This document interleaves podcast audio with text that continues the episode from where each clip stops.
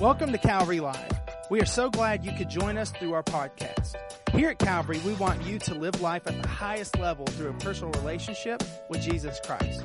We hope today's message will be an encouragement. There was an advertising campaign that came out uh, in the 80s by Wendy's, uh, and the whole thing was, Where's the beef? And uh, it, it was talking about how they had more beef in their burger than anybody else. And by the way, all fathers, when you leave today, you're going to smell something good out there walking through the parking lot. And we've got a big juicy burger and fries for you as our gift. Pick it up as you go. You can hang around and eat it. You can take it to go. And uh, you say, well, we're going to have lunch. There's nothing wrong with dad having an extra burger. Come on, somebody say amen to that. You've earned it. You've earned it. I mean, it's always time for burger. Can I get amen from the men?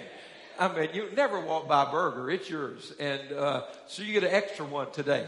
Dad, we just want to bless you. I thought that that might be a better gift than, you know, I don't know, it's summer. You don't need another pair of socks. You, you know, you don't wear a tie anyway. Just have a burger on us. And uh, so I'm just kind of playing off that. Uh, my message today is where's the beef?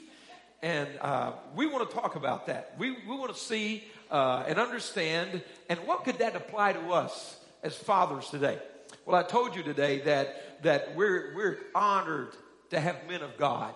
I believe one of the greatest gifts to a family, to a church, to a nation are godly men, godly fathers.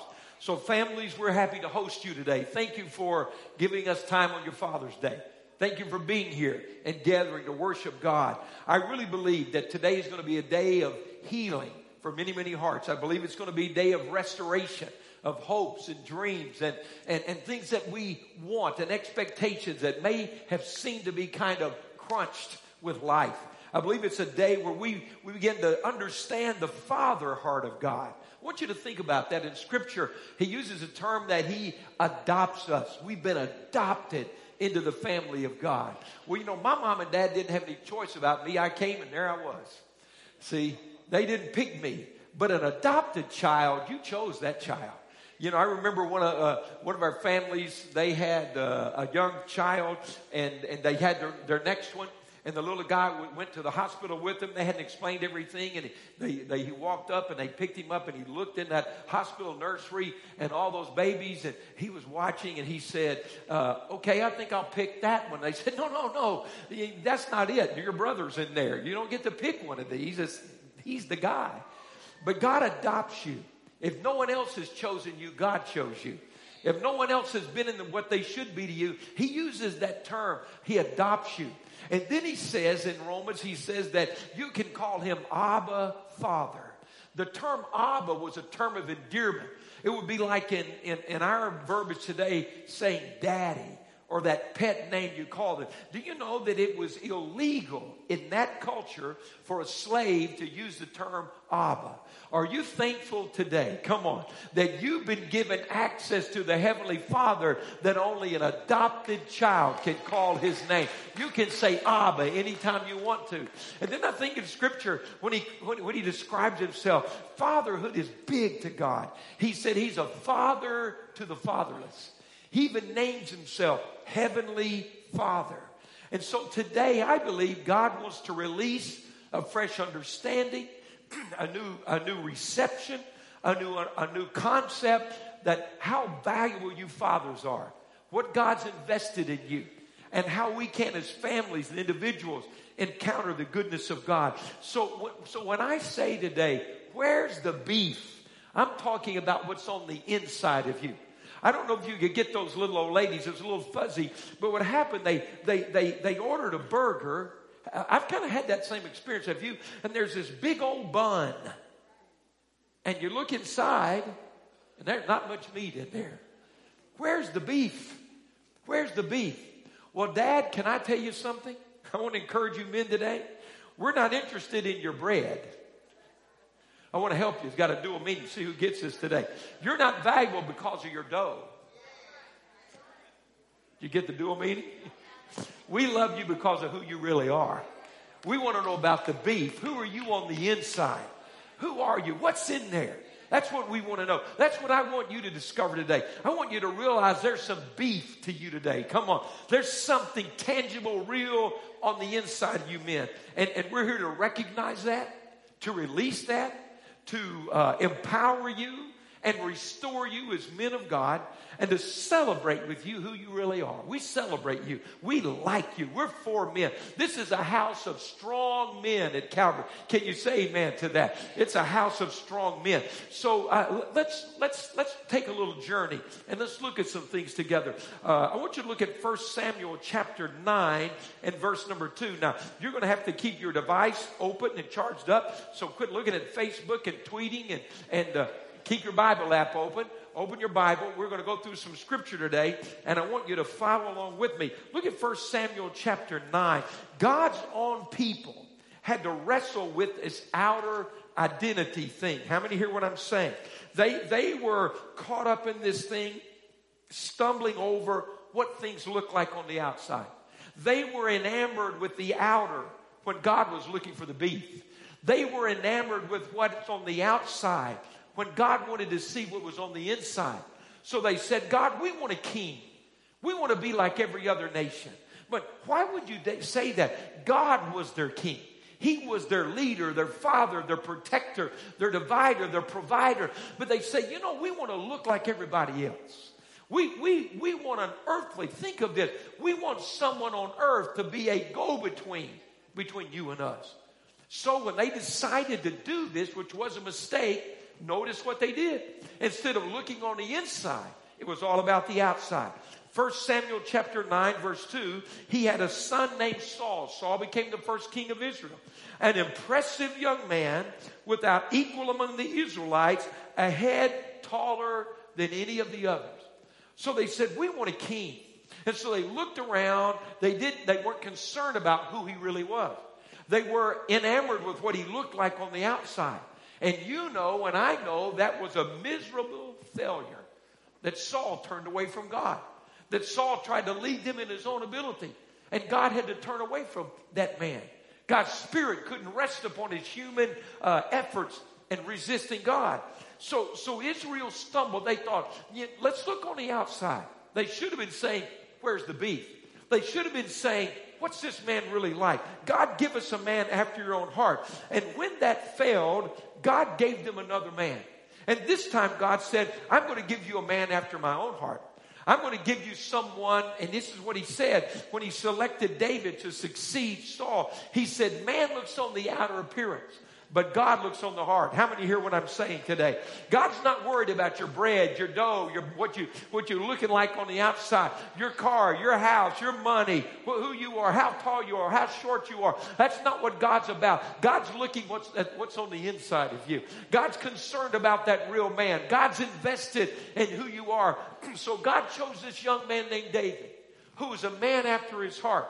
And, and, and I want you to just see our introduction to the greatness that was lying within him. In 1 Samuel chapter 17 and verse number 22, let me just read a couple of highlights here as we go through this encounter. David, the man that, that was small in stature, young in age, overlooked by his own family, the least likely to be selected. God saw something in him that no one else saw. Sir, I believe today that the God who created you sees something in you that no one else maybe has ever seen. How many hear what I'm saying today? Sir, I believe God has put something in you that you may not even know about.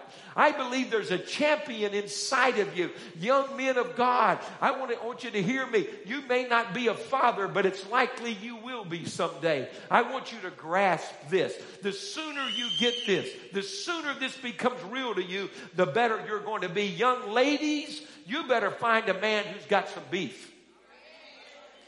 You better quit looking at his, his car. You, you better stop looking at his muscles. you better stop being impressed with how many followers on his Facebook. And you better find out who he is on the inside. You better take time to discover is this a man of God? Does God see something in him? Is there something that's there? And I've got good news for you. This house is full of men of God and there's some beef on the inside of these guys. I'm going to tell you, when you peel back the outer, the real deal is sitting in this room today. There's some men of God in this house. So God says, let me show you my God. let me show you what you missed. Even the prophet Samuel, when God sent him to anoint David, the first one of the brothers he saw in his in, in, David's family was Eliab, the older brother, and he reminded him of Saul. Didn't Get this thing. And, and, and Samuel said, Oh, look at him. He's tall. He's he has all the appearance. And God had to rebuke the prophet. That's where we get that famous verse. He said, Samuel, man looks on the outside, but I'm looking for the heart right now. Haven't we been through that already? He said, Yeah, yeah, yeah, yeah, yeah. God, I'm sorry. So he says, I'll tell you the right one. So here he is, this young shepherd boy. 1 Samuel 17, verse number 22. David left his, left his things with the keeper of supplies and ran to the battle lines and greeted his brothers. His father had sent him that day. Go check on your brothers that are in the army getting ready to fight the Philistines. Bring me back a report. Tell me how they're doing. So David arrives. And this is this guy. Isn't it amazing? The first thing he does, man, he gives the supplies to those in charge of that, and David runs to the battle. Come on, guys. We need a generation of men who are running to the forefront right now. Are you with me? We need some guys who aren't intimidated by the battle. And so he runs. Verse 23, as he was talking with them, Goliath, the Philistine champion. I've taught you, you know what that word champion is translated? Middleman. Middleman. He was the representative. Can I help you with something today? You know that earthly personality that's intimidating you? You know that situation that's overwhelming? He's just a middleman. He's just a mouthpiece. He's just a representative of the, of the army. David was the only one who saw through this. How many are with me today? You need to stop being intimidated by what another man has done to you. You need to stop settling for the middleman and being a mouthpiece. It's not the personality, it's the principality behind him. And the good news is that principality was defeated on the cross 2,000 years ago, disarmed, made a public spectacle of. If there's a man in my face, you're just a mouthpiece. You're just a middleman. You don't intimidate me. You don't in- make me afraid. I'm not impressed with you. You're a middleman. I know who's behind you on the other side of this thing. I'm, I'm, let me go on. So he, he sees them and he, he steps out, shouted his what? His what? Usual. Oh, usual. You know that mouth, that intimidation, that human personality that's been locking you up and intimidating you. He's just saying the same old stuff. The devil just got his old usual line. Anybody listening to me? You know that same old lie he's been telling you since you were that tall? That same old lie that you don't matter, that you're rejected, that you don't count? That's just his usual stuff. Can I give you some good news today? There is no lie, no usual defiance, no temptation that has ever come against you except that which is common to man. But God the Father is faithful, who will not let you be tempted above what you are able, but with the usual defiance of the mouth of the middleman will make a way out for you so you can overcome the lives of this life. The middleman, the usual stuff. And David heard it. Verse 24. When the Israelites saw the man, who did they see? The man. Are you with me? Israel can only see a man. They ran from him in fear. Now the Israelites had been saying, Do you see how this man keeps coming out, he comes out to defy Israel. The king will give great wealth to the man who kills him. He will also give him his daughter in marriage and will exempt his father's family from taxes in Israel. Somebody's daddy should have got a kid out of that. Come on. Let's keep going. David asked the men standing around him, I love this. What will be done for the man who kills this Philistine and removes this disgrace from Israel? Come on, this David's a bad boy. Come on, man. Can I tell you that's inside of you? Every father in the house, every young man in the house. You know what's inside of you? Someone said one time, there's a sleeping giant inside of you. Listen, No, that's not the truth. There's a sleeping giant killer on the inside of you. That's who you are, man. There's something in you that, that, that is designed and deposited by God that's ready to be released. So David says, What do I get if I kill this guy? All right. Now, uh, watch what he says.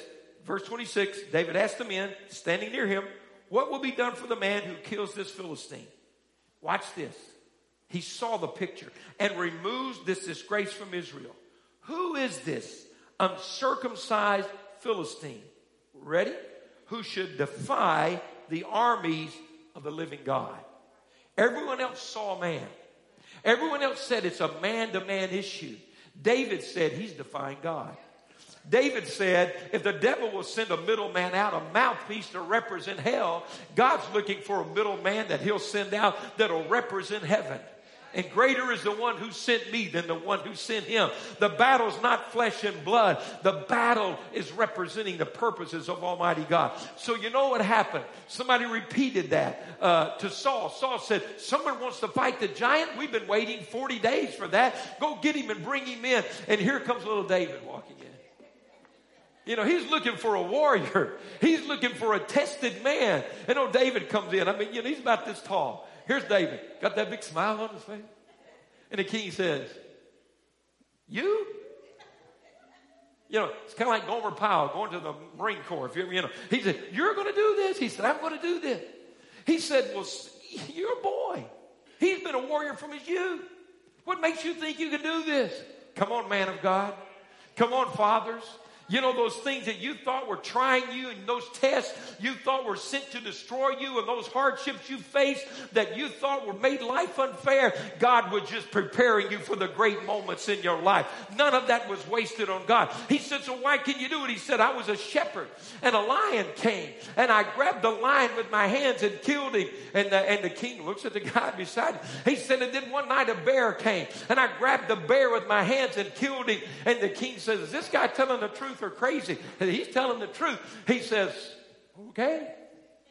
And he said, well, at least let me put my armor on you. And David clings around in the armor. He said, thanks, king, but no thanks. I got to be me. Are you hearing me, dad? I got to be me. I got to be the man God created me. I must be this giant killer that's living inside of me. I don't have to look like anyone else, be anyone else, do it the way they do it. I'm the man God designed and created, and I'm going to be that man. So David rushes into battle. Look at verse 45. It, we just read here that the Philistine cursed him with his gods. See, David got this. Men, you have to get this. This is not an earthly battle. It's a spiritual engagement we're in. Verse 45. David said to the Philistine, you come against me with sword and spear and javelin, but I come against you in the name of the Lord Almighty, the God of the armies of Israel, whom you have defied. This day the Lord will hand you over to me and I will strike you down and cut off your head. Jesus help me. I like this boy. I like this young man. I like who he is. Come on, he's got some stuff. Somebody talk back to me today. He's got a backbone. He, you know what? David knew something. Men, listen to me. He knew who his God was.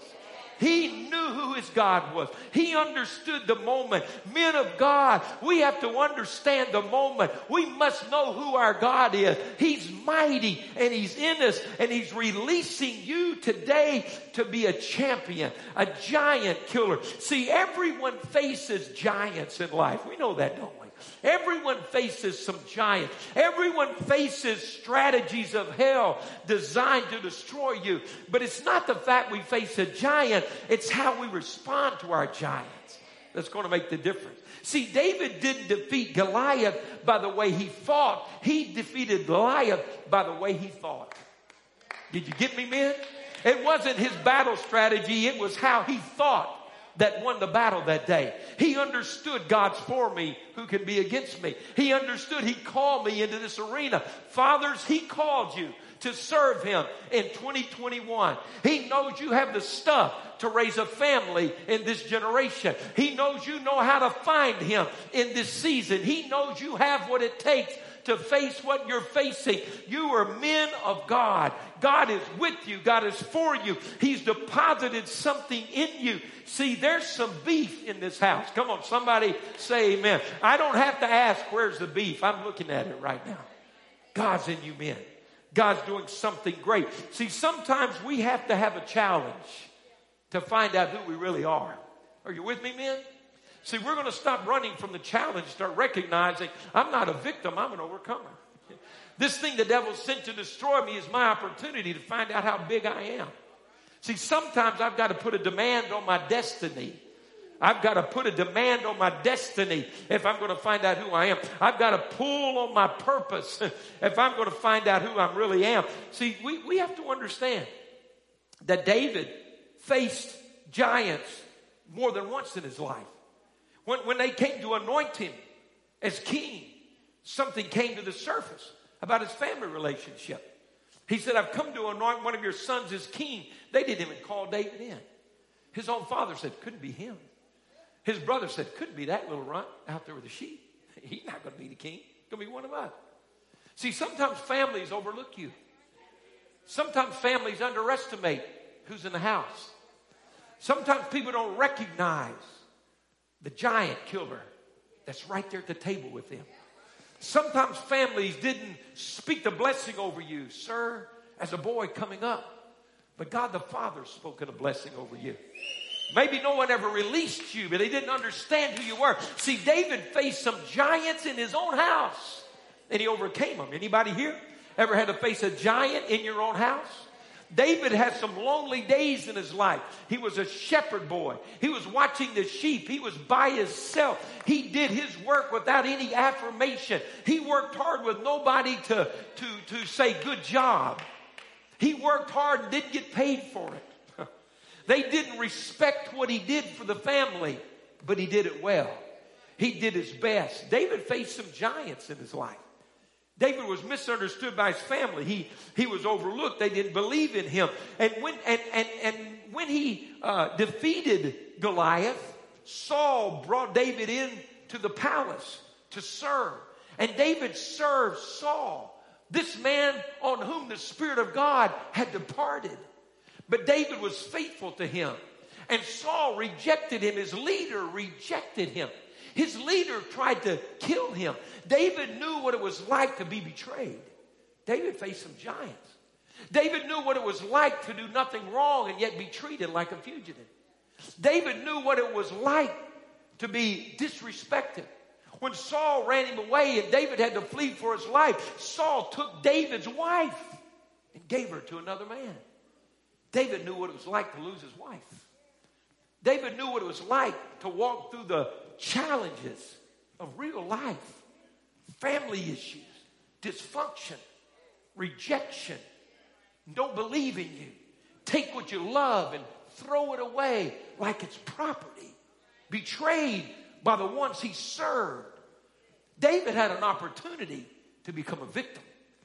David had an opportunity to get a bad attitude. David had an opportunity to roll up in a ball and say, Life's not fair. God's not good. You haven't been right to me. I got served a raw deal. Why should I trust? Why should I believe? Why should I keep going after God? David's fleeing for his own life, and men gather around him. And they, we come to 1 Samuel 30, and, and, and, and, his men and him were on a mission. They came back, and their city Ziklag was burned, and their family stolen. And his own men, the last people left, decided they were going to stone him to death. That's a bad day. But do you know what David did when his giants came against him, when his family rejected him, when his wife was stolen, when his men turned on him, when his leader betrayed him? The Bible said David encouraged himself in the Lord. David knew if everybody loved, leaves me, if my mother and father forsake me, if my wife it goes away from me, if I lose everything in this world, my God is still faithful. And if God be for me, who can be against me? David refused to blame, listen to this statement. David refused to blame God for the failures of men. He would not allow the failure of men to cloud the faithfulness of God. David said, I'm going to go to God. I'm going to go to the Lord. I'm going to encourage myself in the Lord. There's still something alive in me. Men of God, fathers in the house. Life is not always fair. It's not always easy, but God's for you. God's with you. God's in you. He's for you in this situation. You see, here's what happened. Do you know that when you recognize who's in you? Do you know when you find the beef when everything else is gone? See, some of us, all we know is the outside. all we know is the bread and the dough and the pickles and the ketchup. We, we, we, all we know are the add-ons. We, we haven't found out who we really are. This is what I know about life. When all you have is God, that's when you find out God's all you need. You found out I'm okay. I'm going to make it. I found out who I really am. And you know, when a man of God, when a father gets to that place, can I give you some really good news? Others find what's going on in their life. When you begin to do that, because you know what, sir, just like I taught you in the offering, uh, the, the giving testimony of a father, you're a leader. You're designed by God to lead. You're designed by God to make an impact. And when you discover what David discovered, when you discover who you really are, when you allow God to awaken that giant killer inside of you, when you allow God to awaken your destiny and your purpose, automatically the people around you find their lives elevated. Look at second or first Samuel chapter 22. First Samuel 22. You see, Saul was intimidated by David. He was going to, uh, he was going to destroy David. He was going to get rid of him. Why? Because the anointing had left Saul's life, and Saul saw the hand of God on David. Can I help you a little bit of something here? I don't have time to teach and preach on this. But even in the house, there are people who will be jealous and intimidated when they see the anointing on your life. There's some people that you, you need. Can, can, can, I just give you a little help? This is just a little parentheses commercial in church. All right. Hadn't planned on this. Evidently, somebody needs to hear this. Okay. Online, you need to hear this too. You ready? There's some of us that need to be discerning enough to understand why some people in the church are unhappy. You know why some people in church are unhappy? Because they are jealous of the anointing they see on someone else's life. And they want what only the anointing can bring to that life. And so instead of seeking the anointing, they attack the anointing. I'll stop on that. Now, now, now let's go on. So you see, you see, here, here's David. He's running from a jealous, insecure Saul. And so we, we go to 1 Samuel 22 1. David left Gath and escaped to the cave of Adullam. Okay? When his brothers and his father's household heard about it, they went down there to him. So his family said, We're going to stay with David. They'd learned something, hadn't they? They said, You know that little boy we rejected, didn't believe in? He's got some beef. that boy's got some goods. We're going to go stay with David. But watch this. Verse 2. Now, David's in trouble, okay? He's fleeing for his life.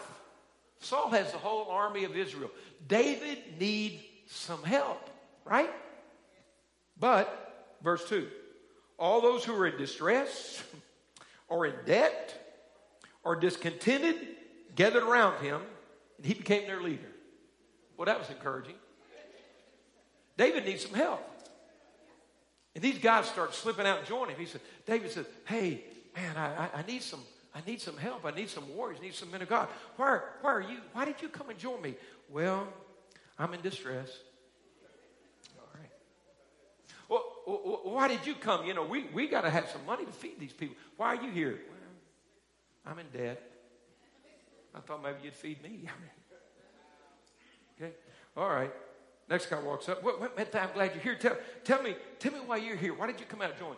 Oh, I'm just discontented. Boy, he got the B team. How many understand what I'm saying? This was JV. He did. Nobody on the first team showed up that day. But here's what they didn't know and maybe David didn't understand at that time, is that when a man of God, when a father begins to be awakened by the Holy Spirit and begins to find out who he is and walk in that anointing, it begins to affect everybody around you. It begins to permeate the atmosphere of the house. It begins to raise the bar of the dreams and the hopes in that situation. So David is surrounded by people in distress and in debt and discontented. And that's his army. that's who David is leading. But they are being led by a man of God. They're being led by a God that's got some beef. They are being led by a man who's found out who God is inside of them. So let's fast forward and see what happens. Second Samuel 23. You, you've got to read all this. I, I, I, can't read it all today, but every once in a while, uh, you, while you're reading the comic books and looking at Marvel movies, I go read this. You know, huh? While you're looking at Iron Man and Superman and Batman and Captain America and I don't know who the rest of them are, Thor and the green guy and, and, and the rest of them. You know, while, while you're getting all pumped with that, this is mine. Okay. Now remember who came to David? Remember how they came to David? I want you to see the influence of a father. I want you to see the influence of a man of God who's got some beef. Are you with me? So here we go. Let's fast forward. What happened to these guys that hung around David? What happens when a man of God is in the house? Second Samuel, verse chapter 23. Uh, let, let's, let's, let's look at verse number 8. These are the names of David's mighty men. Mighty men. I thought they were in debt. They were distressed. They were discontent. They came in there sucking their thumb, bunch of mama's babies. Dragging their rear end. Pardon my language. Okay? Everybody with me? Mighty men. Who can pronounce the first guy's name? Joshua, Basshebeth. This is calling JB. All right, is that okay? So JB, a Tahkemonite, was chief of the three. So these three that led his mighty men. Just, just bear with me for a minute. He raised his spear against 800 men whom he killed in one encounter. That's a bad man. 800 to 1. 800 to 1. And you get excited somebody hit a home run.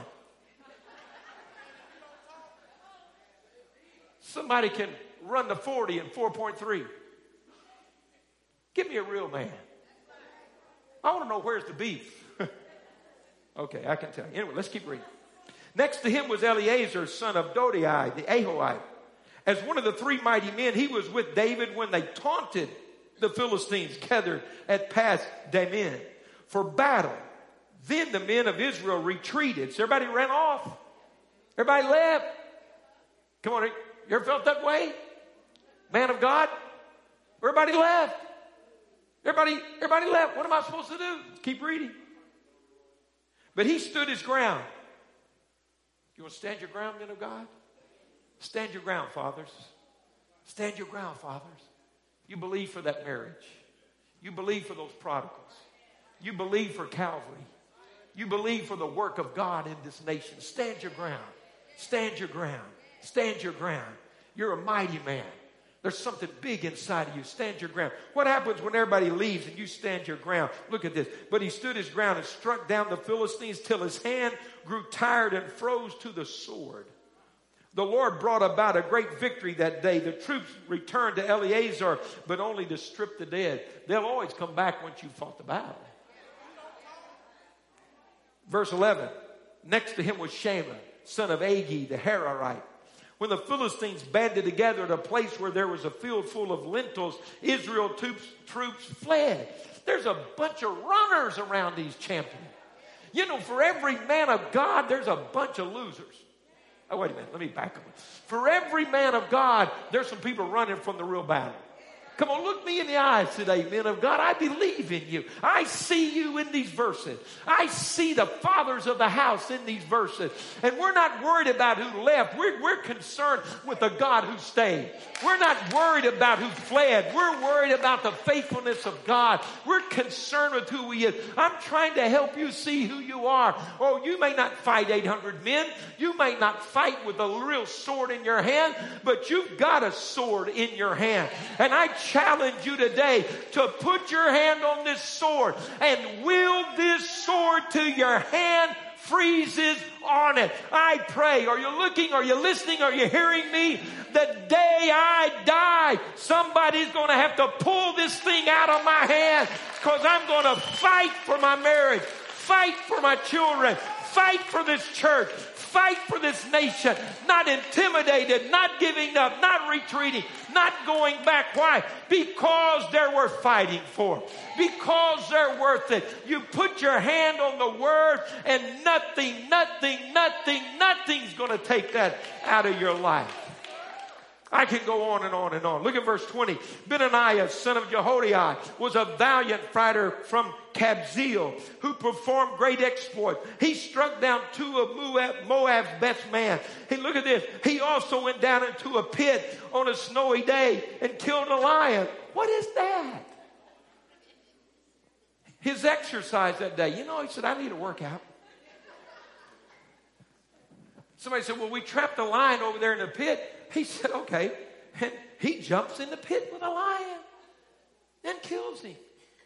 These were the people who, some of them were there in the cave of Adullam, who had lost their hope, who had lost their dreams, who had lost the, the, the understanding of what life was going to be. But a man of God, a father in the house, who discovered who he was, who's walking in the goodness of God, has radically changed that. See, I, I, there, there's more I want to say, but let me let, let, me go to this last verse. I'm going to edit something. I want to go to this. Second Samuel 22. in, in, in, this same chapter, David begins to uh, celebrate and, and, and, and to uh, bless the Lord and to be thankful. In fact, I, am off on my I'm off on my scripture here. It's not Second Samuel 22. Let me see if it might be First Samuel 22. I, I'm I'm scrambling now because I had this written down and I want to read this verse to you. Well, it's not in there either. I can quote it to you.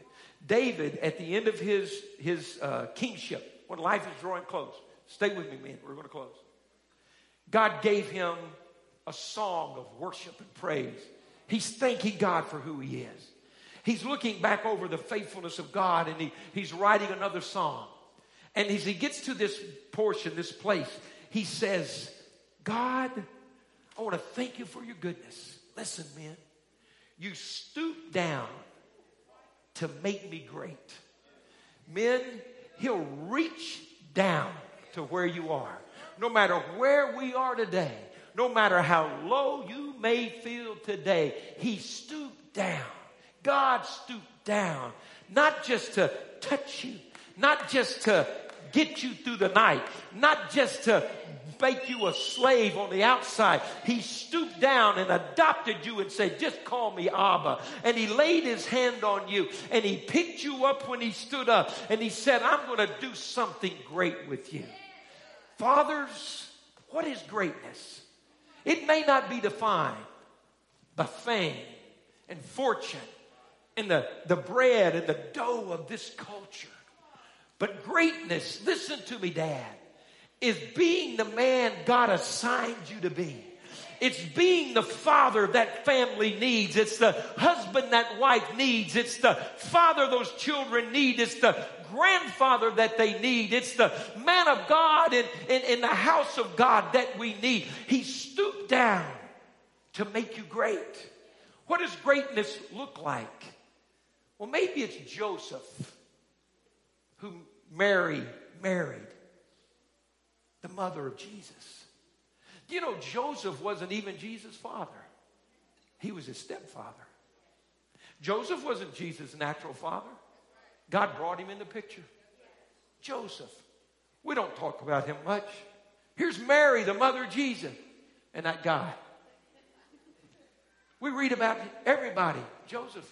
But Joseph, God stooped down and found a man and gave him an assignment that wasn't going to make him famous. It wasn't going to put him in the front of the line.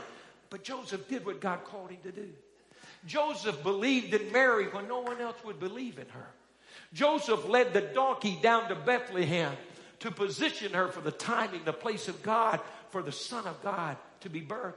Joseph held her hand in that dark, cold uh, stable while she birthed the Son of God for our Savior. Joseph was with her when nobody else was with her. Joseph watched when nobody was watched. Joseph was there by her side. Do you know, have you ever thought about this? Do you know that when God chose Mary to be the mother of Jesus, she was already engaged to Joseph? Do you know that God not only chose Mary, he chose Joseph? Do you know that one of the reasons God may have chosen Mary is because she had a man like Joseph in her life? Do you know what greatness is? It's not celebrated by CNN and ABC and NBC. It's not celebrated by what this earth values because you're more valuable than what they value. But greatness is fulfilling the purpose and the destiny of God, of being there when no one else is there. It's being a stepdad when dad left being a grandfather when dad's gone, being a man of God, walking in your shoes, being who God called you to be. I want you to stand with me. I want our worship team to come. Don't leave. I want to pray for you. Come on, stand with me right now, man. You see, it's never too late. Listen to me, dads. It's never too late to begin to really be a father. Abraham waited a long time to be a father. Are you with me? He, it didn't come early to him. Listen to me, guys. You may say, well, Pastor, my children are grown and gone. It's not too late to be their father. I made some big mistakes. They're not with me now. It's not too late to be their father. I wish I could go do it again. We probably all have those thoughts, but I can tell you, you can't go there, but you can father them now. I can tell you about Phyllis's dad.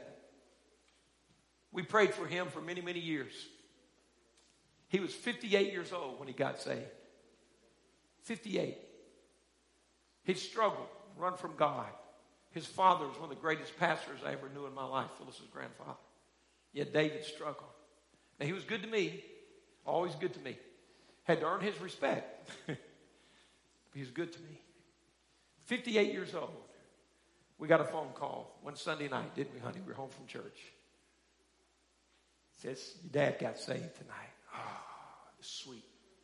Man, we had rejoicing that night. And God turned that man. You know, running from God's hard. It's hard to run from God. He'd become hard. He'd become hard. But God turned his heart around and gave Phyllis the last almost 30 years of his life. He became such an amazing man of God, such a father. It's never too late to be a father. It's never too late to let God wake up the champion inside of you. Are you with me, men of God? You may think that life passed you by and all you have is distress, debt, discontent. But there's a mighty man inside of you. There's a giant killer inside of you. Young men, are you going to discover the champion now and live your life like a champion or miss half your life? Waste the years. I want to challenge the men of God in this house. God's for you. One of my favorite things about that song we sing, we sang this morning, God is for you. God is for you. Do you hear what your pastor is telling you today? God is for you, sir. I want you to rise up in your faith today. I want to celebrate you and honor you today. I want to tell you that God is able to do exceeding and abundantly above all you can do. I want your heads bowed just for a moment. I'm going to re- we're going to release a blessing on fathers and families. Those that have been blessed by fathers and those who have been hurt by fathers, we're going to all leave blessed by the Father today. How many hear what I'm saying? Favor wrapping around you. Heads are bowed. Men of God, I want you to listen to me. Men, I want to pray with you. It's never too late to start your journey with the Lord. And I want to encourage you today to just reach out to Jesus. Listen to me, man. You don't have to go through a big theological lesson. I'm not going to embarrass you or intimidate you. But man to man, I want to give you an opportunity to give your life to Jesus today. Grandfathers, I, have I've sensed all morning praying early today. There are grandfathers that are here. Today's your day to ask Jesus in your heart. I sense that strong not too late. Dads, let's get this thing straight right right now. So, men, heads are bowed. It's a private moment. You, me, and God. I will not. I'm not going to trick you, intimidate you. I respect you. But you'd be honest enough to say, Pastor Sawyer, I need to give my heart to Jesus. Or maybe you say, I need to come back to Jesus. Today's my day. The Holy Spirit's touched my heart. I realize it's not too late. And today, I want to give my life to Him. Sir, it just simply means you're saying, Father, I believe in you. Jesus, I believe you died on a cross in my place. I ask you to forgive me, become my Savior. I give you my life. It's that simple. He did the hard part. Would you receive the gift? Men, while I'm here right now, I want to just give a moment to this before we do anything else. If today's the day you're going to step up and say, Here's my life, Jesus, would you just raise your hand right where you are? I want to pray with you. I want to pray for you. Thank you. Who else today? You want to say, Today's my day. Thank you. Who else? Today's my day. Boy, guys, I just feel the Holy Spirit tugging on men's hearts. I'm not gonna I'm not gonna prolong this, but I sure don't want to miss your moment. There's some other men in this house. You're ready to say, It's my day. It's my day. I, I heard the Holy Spirit just say in my heart, there's a young man that needs to make this choice today. Would you just lift your hand where you are? Say to me, Pastor. Me, I'm going to start right here, right now. Thank you. Who else? It's my day. It's my day. Church, will you pray this prayer with me and then we're going to speak a blessing? Will you pray this prayer out loud after me, everyone? Dear Jesus, I come to you today. And I'm so thankful that it's not too late. That you still love me. That you've been waiting on me. So today, I confess my sins. I come to you just as I am. I believe you're my Savior. And I believe you're my Lord. Thank you for hearing me. Thank you for forgiving me. Today, I give you my life. Today, you're my Savior and you're my Lord. Today, my life changes. In Jesus' name I pray. Amen. And I'm thankful for men coming to Jesus. Online, it's your moment right there. Now, here's what I want you to do, guys. We're going to begin to worship with this song. And in Jesus' name, as the spiritual father of this house, and I don't say that lightly, man, that's a big responsibility. That really intimidates me apart from God. Okay? But I'm going to stand in the place God's given me as authority. And as we sing this, I bless you in the name of Jesus. As we worship, as you sing this, every curse that your father ever released on a family. I break it today in the name of Jesus. Every generational curse, the sins of the fathers, listen to me, cannot walk through the blood of Jesus. Today, I put the blood over the door of your family system and judgment has to pass over. It can't come inside. You today walk out of this place, men and women, free of what has ever been done to you. Now listen to me. Luke 11, Luke 16 says, when you cast the devil out, he goes and walks around in arid places. And then he comes back and checks, say, where's my old house? Trying to help you. And he says, he finds it clean and swept but unoccupied, he goes back and gets seven of his buddies. Said, hey, we're going back. You're worse off than you were in the beginning. So we're going to break curses today in the name of Jesus. We're going to release blessings today in the name of Jesus.